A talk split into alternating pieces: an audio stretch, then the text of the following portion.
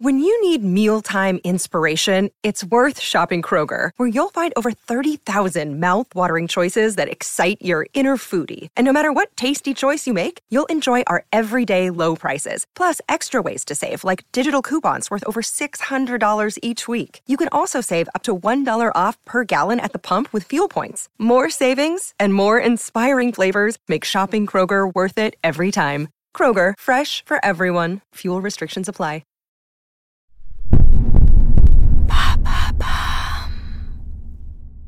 L'amour, ce n'est pas toujours rose. Il y a des hauts et des bas, une part de soi que l'on montre et une autre que l'on cache parfois. On a fait une sélection des films dispo sur Netflix qui parlent d'amour. Pas l'amour des rom-coms, mais celui qu'on vit, dans toutes ses ambiguïtés. Tout au long de cette saison, réalisée en partenariat avec Netflix, je serai accompagnée de Jennifer Padjemi, journaliste indépendante spécialiste de la pop culture, pour vous faire découvrir ces films qui savent parler d'amour. Imaginez passer 65 ans avec la même personne. Pas facile, n'est-ce pas? Maintenant, imaginez que cette relation amoureuse de 65 ans soit un secret. C'est l'histoire de Pat et de Terry, deux femmes canadiennes qui se sont aimées sans relâche pendant des décennies, sans que personne ne soit au courant, y compris leur famille. Le documentaire A Secret Love de Chris Bolan suit ces deux femmes au destin étonnant au crépuscule de leur vie.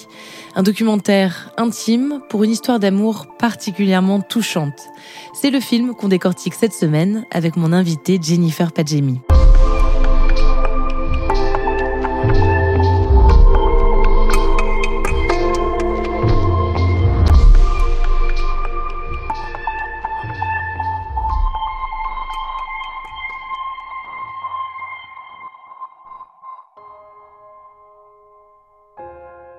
Il est rare l'amour entre personnes âgées sur nos écrans. Encore plus rare quand il s'agit de couples homosexuels.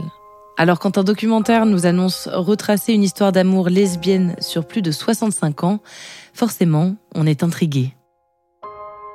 C'est un documentaire qui a été réalisé par euh, Chris Bolan et il est sorti l'année dernière.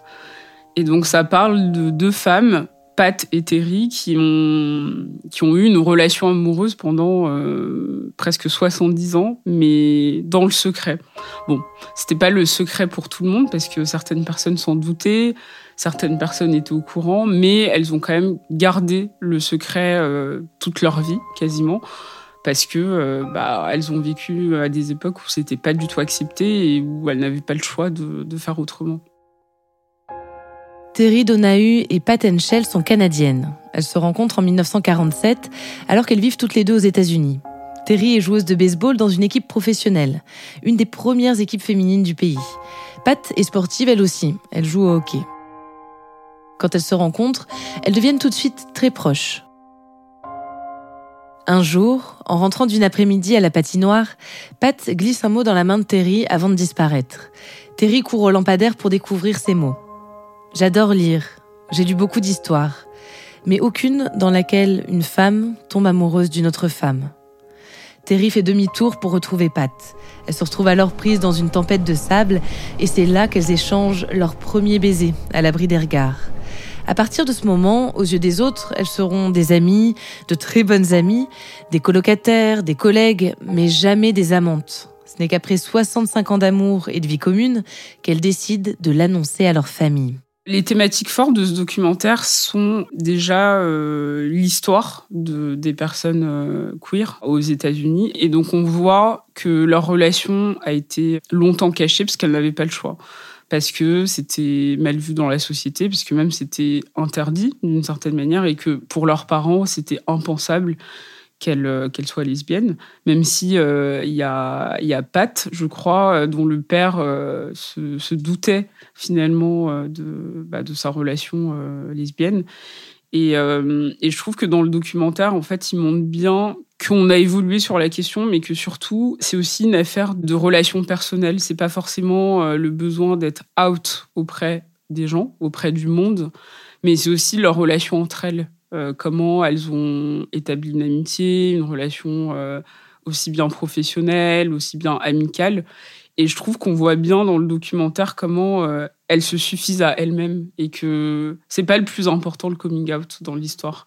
c'est comment elles ont pu vivre dans le secret leur amour au sein d'une société qui les acceptait pas et potentiellement de leur famille qui ne les acceptait pas, sans que ça n'entrave leur, leur histoire d'amour. Et, euh, et c'est hyper rare d'avoir déjà des relations qui durent aussi longtemps, mais surtout dans, dans, une espèce d'intimité et de complicité qu'on voit plus vraiment. Et ce qui m'a marqué aussi dans, ce documentaire, c'est euh, bah, la vision de personnes âgées qu'on voit jamais, notamment dans les histoires euh, homosexuelles, où euh, je pense qu'il y a presque un inconscient de, de croire que l'homosexualité serait entre tel âge et tel âge.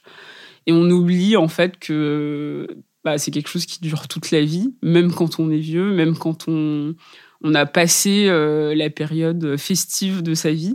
Et je trouve que ça, c'est vraiment bien montré parce que elles mettent en avant en fait qu'elles ont été euh, des, bah, des jeunes femmes qui ont vécu des choses, qui ont, qui ont eu euh, de, la joie dans leur vie et euh, de, bah, de l'amour, mais que ça les a pas empêchées quand même d'avoir un lourd secret, mais qui les rendait pas forcément malheureuses. Enfin, il y avait quelque chose de pas forcément dans la souffrance ou ce cliché parfois de euh, vivre dans le placard ou ne pas être out, c'est forcément lié à quelque chose de, douloureux. Secret Love retrace l'amour d'une vie, mais c'est aussi la chronique d'une transition, celle de deux femmes vieillissantes en proie à des problèmes de santé. Le film s'intéresse à leur relation familiale dans cette période particulière. Un moment où il faut prendre des décisions, dire adieu à sa vie d'avant, voir ses proches devenir plus contrôlants, plus inquiets. En fait, c'est une dynamique familiale euh, assez étrange parce qu'on a l'impression qu'ils acceptent, mais pas vraiment. On vous tolère. C'est très mignon, vous avez été amoureuse toute votre vie, blablabla. Mais quand même, bon, tu ne rentres pas tout à fait dans les cases. Et donc, il y a un peu ce truc de maintien, de gérer un peu leur relation, de, de contrôler un peu euh, leur, leur vision des choses. Et il y a cette scène où euh, la nièce veut, euh, veut mettre sa tante dans un établissement qui aide les personnes âgées, mais au Canada. Pat veut pas du tout rentrer au Canada. Et il y a un peu ce truc aussi où on voit que Pat, elle, voilà, elle maîtrise un peu la relation et aussi, bah, parce que physiquement, elle est, elle est déjà plus en forme que, que Terry.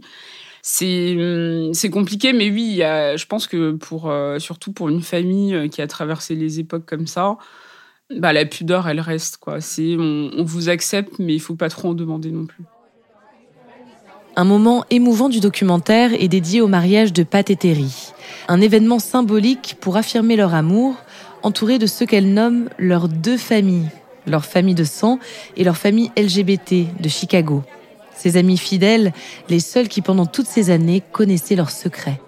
Elles, elles n'avaient pas le choix d'être avec leurs amis, de se créer une nouvelle famille parce qu'elles savaient que leur famille euh, n'accepterait pas leur relation et qu'elles et qu'elles ne seraient pas heureuses en fait. Et du coup, euh, ça c'est quelque chose de très courant euh, dans les communautés queer, c'est de se créer une nouvelle famille, de voir en ses amis et des compagnons de route en fait des, nouveaux parents, des nouveaux frères et sœurs, une nouvelle famille tout court.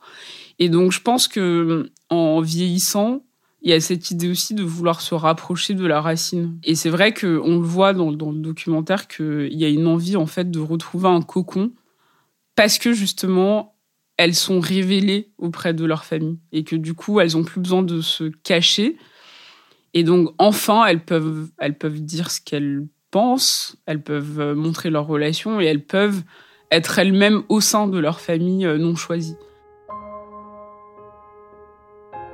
Secret Love est un documentaire touchant sur un amour comme on en voit rarement. Un amour pudique, mais indéniablement profond. Leur amitié sous l'amour. Enfin, les deux vont ensemble, mais je trouve que elles mettent beaucoup en avant en fait cette euh, ce lien qui les unit et qui est beaucoup plus fort que que, que tout. Et, et je trouve qu'elles le répètent souvent.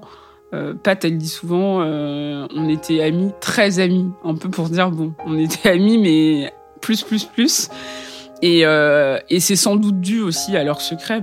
Mais je pense que vraiment, ça se, ça se perçoit à l'écran qu'elles s'aiment profondément, en fait, comme, comme des personnes en fait qui, ouais, qui ont un lien euh, qui transcende en fait l'amour ou l'amitié.